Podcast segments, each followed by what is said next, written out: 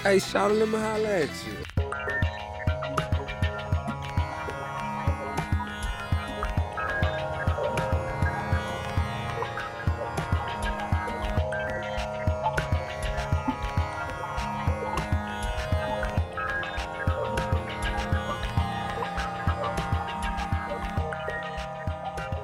Drew, week three, sports shorties. Welcome back. Taking over. We're getting through all these short. Well, we get through all the 30 for 30 shorts before we get through all the 30 for 30s. I mean, at this rate, yeah, we should do a one or uh, at least another month this year, at least one more. Hell yeah. The, I the, said the people demanded it. Yeah, More sports, Year of Drew 2020. This is what we're talking about. Interesting stories. Ah, are you related to the people who are demanding this? I don't know what you're talking about. It's just the people. They're out there. We're talking about one called Spyball, directed by Christina Burchard and Daniel Newman. And it's all about the New England Patriots. Oh no, no, oh, oh, you mean Deflategate kind of shit? Spygate, What is filming the Bengals Oh, right, sideline, right. still doing it today. Those damn cheating New England Patriots and their spy ball games. No, it's not about the Patriots. We got to go back, way back. Before the Patriots even existed. There were no Patriots back then? I don't think so. How did we form acts to listen to each other? Have the government listen in on our phone calls? No, this is about old timey baseball. And the government is involved, you'll be happy to know. and the strangest man to ever play baseball. We get a lesson in how catchers, a baseball catcher, can be a really good spy.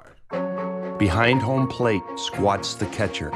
And by narrow definition, all catchers are spies. They exploit the strengths and weaknesses of every hitter and read the field like an all seeing eye. They're ciphers, gathering intelligence like a breaking ball being picked from the dirt. They're the all seeing eye of the baseball field. They're the Sauron of baseball. That's what I always thought. We're introduced to a Morris Mo Berg. And he's a guy that was ordered to find a man building the atom bomb for the Nazis. That was in 1944 when he was looking for that guy, right? 1944, the government gave him a license to kill. Got a license to kill, and you know I'm going straight for your heart. License to kill. But before we get into that fun stuff, and yeah, that's kind of cool, we hear old audio of Mo playing some catch, throwing the old ball around. I love that shit. Give him that spitter, Urban. You look like a chip off the old block this year, Ed. Give him that masterpiece, that knuckler, Ed. Isn't that great? How the hell did I get this stuff? Yeah, that's great. Mo speaks seven languages. Uh, I counted 10. 10 languages. Later they said 12. Mo speaks a lot of languages. He reads 10 newspapers a day in the dugout, Always reading. and he thinks they're alive. If anyone touches the newspaper before him, it's dead to him. He wants virgin newspapers. That's the only way he can read it. They say he can speak a dozen languages, Yeah. but he can't hit in any of them. Yeah, apparently he's not a great hitter. That's a good old timey line. I like that. He started off as a shortstop, right? Became a catcher later. He played 15 years in the majors with a 243 career batting average. That's not bad. It's not great, but it's not terrible. No. There's plenty of people playing in the major leagues today with, that would want an average like that. Yeah. They're not great hitters, of course, but you know, if you're a catcher, if you can play that defense at that all-seeing eye espionage position, He thrived in the catcher position and he had a gun for an arm. and, And he maybe underneath his uniform, S and M gear. Is that where you're going? Uh, He was buddies with the Marx brothers. He was buddies with Albert Einstein. Yeah, he studied with Einstein, ate with the Marxes. He could have been on the Supreme Court.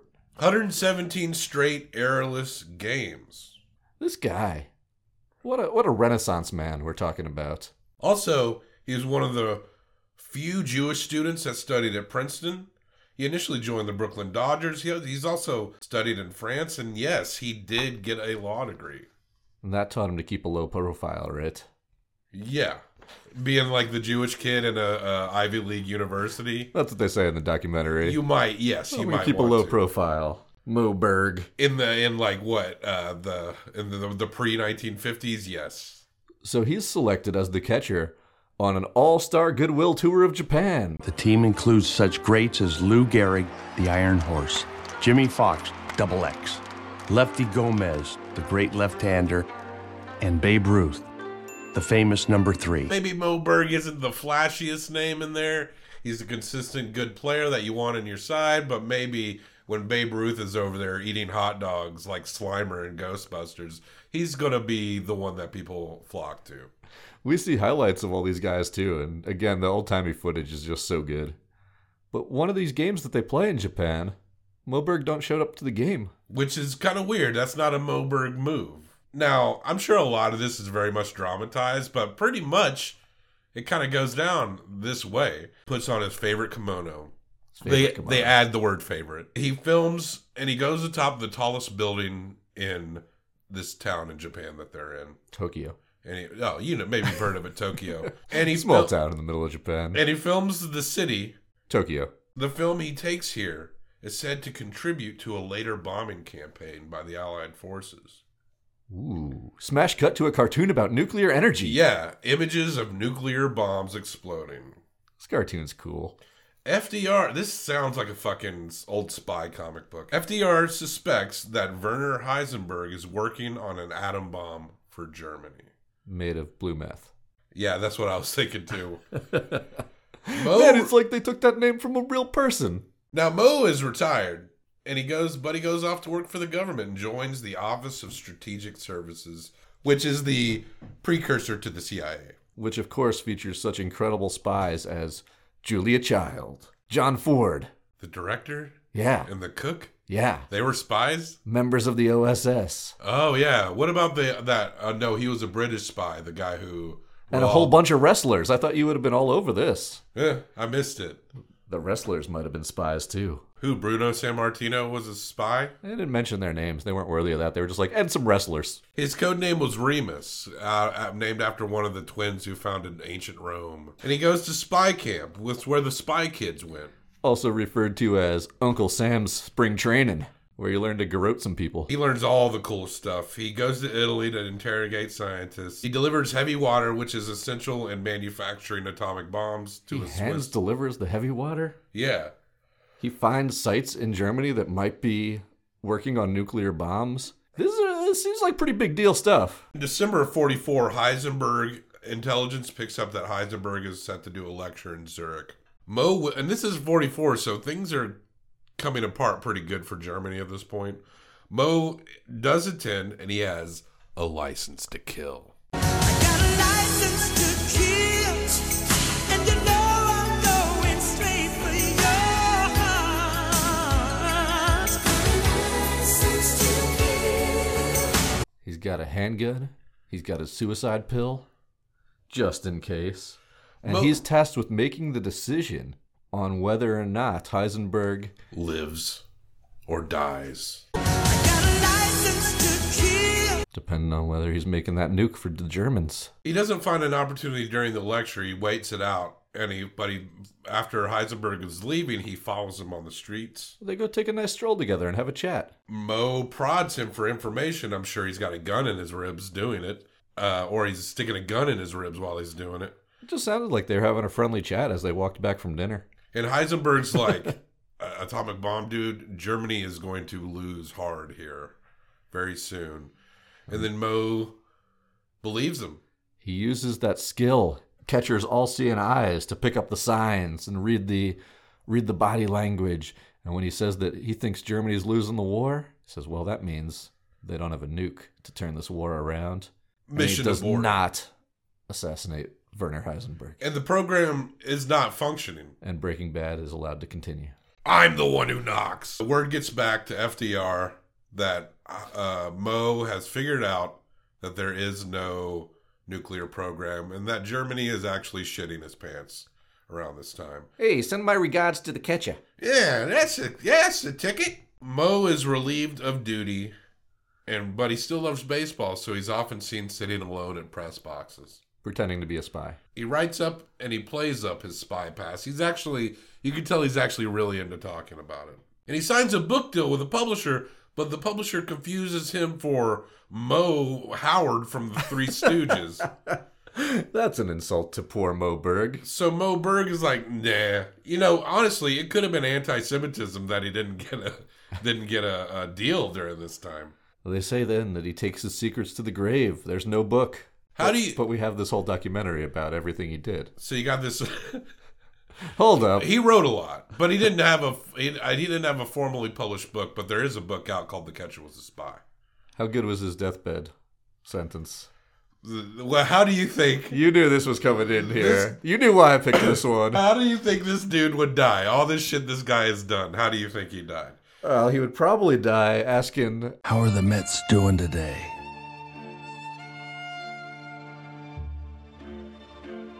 He dies before she answers.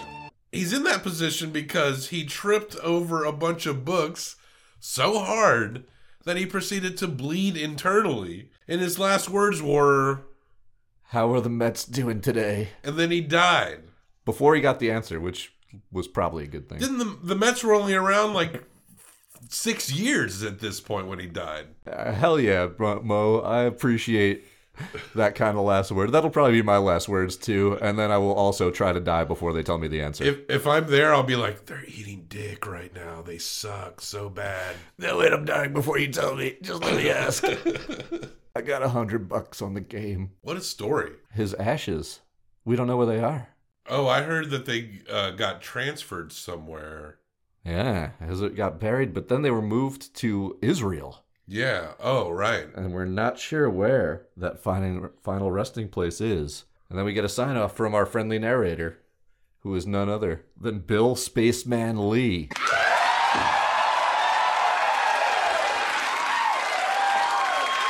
Who? Another one of the strangest men to ever play baseball. Mo, they said you were eccentric. They said I was eccentric. I would have loved pitching to you. It's nice. It's a nice little touch. Tell me about Spaceman. I don't know shit about him. He was a pitcher. He was a weirdo. They called him Spaceman because he was always in outer space doing weird stuff on the mound. Oh, okay. So he was like pointing at the stars. Hmm. Aliens. He was like drawing in the dirt on the mound, just talking to his glove. And that's the film Spyball by Christina Burchard and Daniel Newman. Drew, we don't rate short documentaries and full grown Herzogs. It's short baby Herzogs. You're going to give it one through three babies. I'm going to give it one through three babies, combined for best out of six. I thought this was delightful. I thought it was fun beginning to end. And there were things that kind of pushed the cheese, but it didn't go too over. And I like the vintage feel of it. And I thought it was really well edited. I, it kind of made me want to read that book, Catcher Was a Spy. I might do that. There may also be some more documentaries about Moberg. I'm just saying we might talk about them at some Oh, point. yeah, Trying maybe. to do a little teaser here for the listeners. I think I want to, any non 30 for 30 that we do, I want it to be the one where that dude uh, pitches a no hitter on acid. Doc Ellis. Yeah. Great, great story. But that's not this story.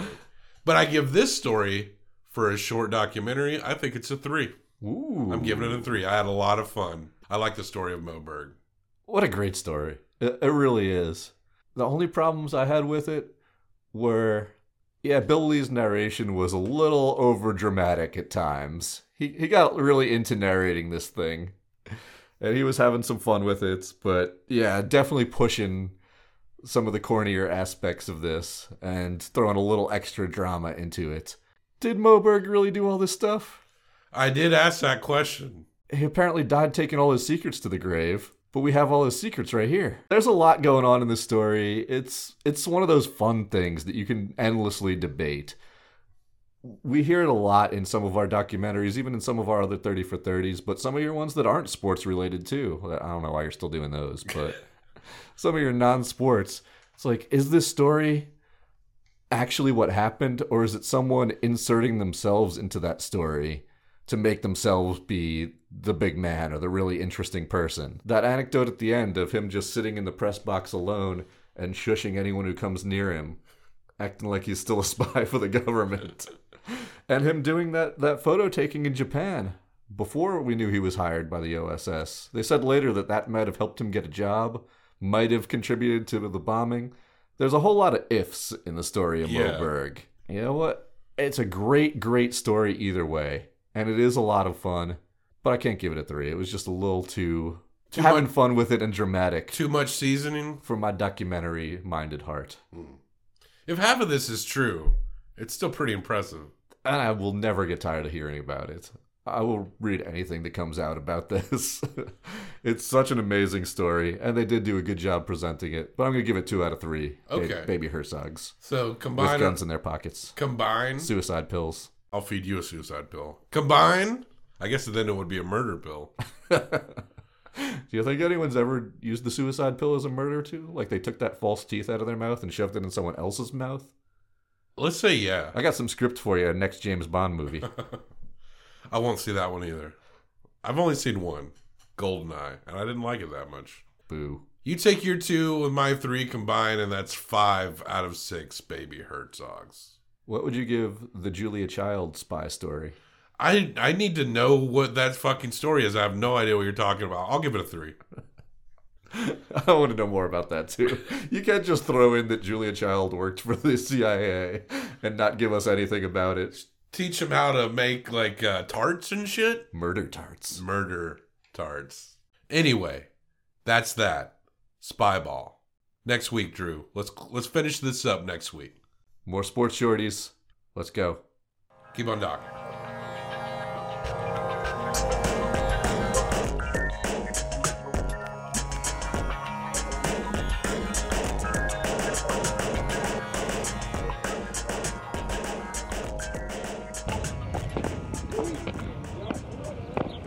Give him that spitter, Urban.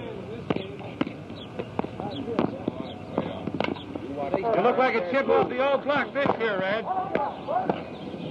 Give him that masterpiece, that knuckler, Ed. In the game of baseball, Mo Berg That's the boy. is in a league of his own. It's like catching you in a rocking chair, Urban. But let me know when it's coming. All right, Tommy. I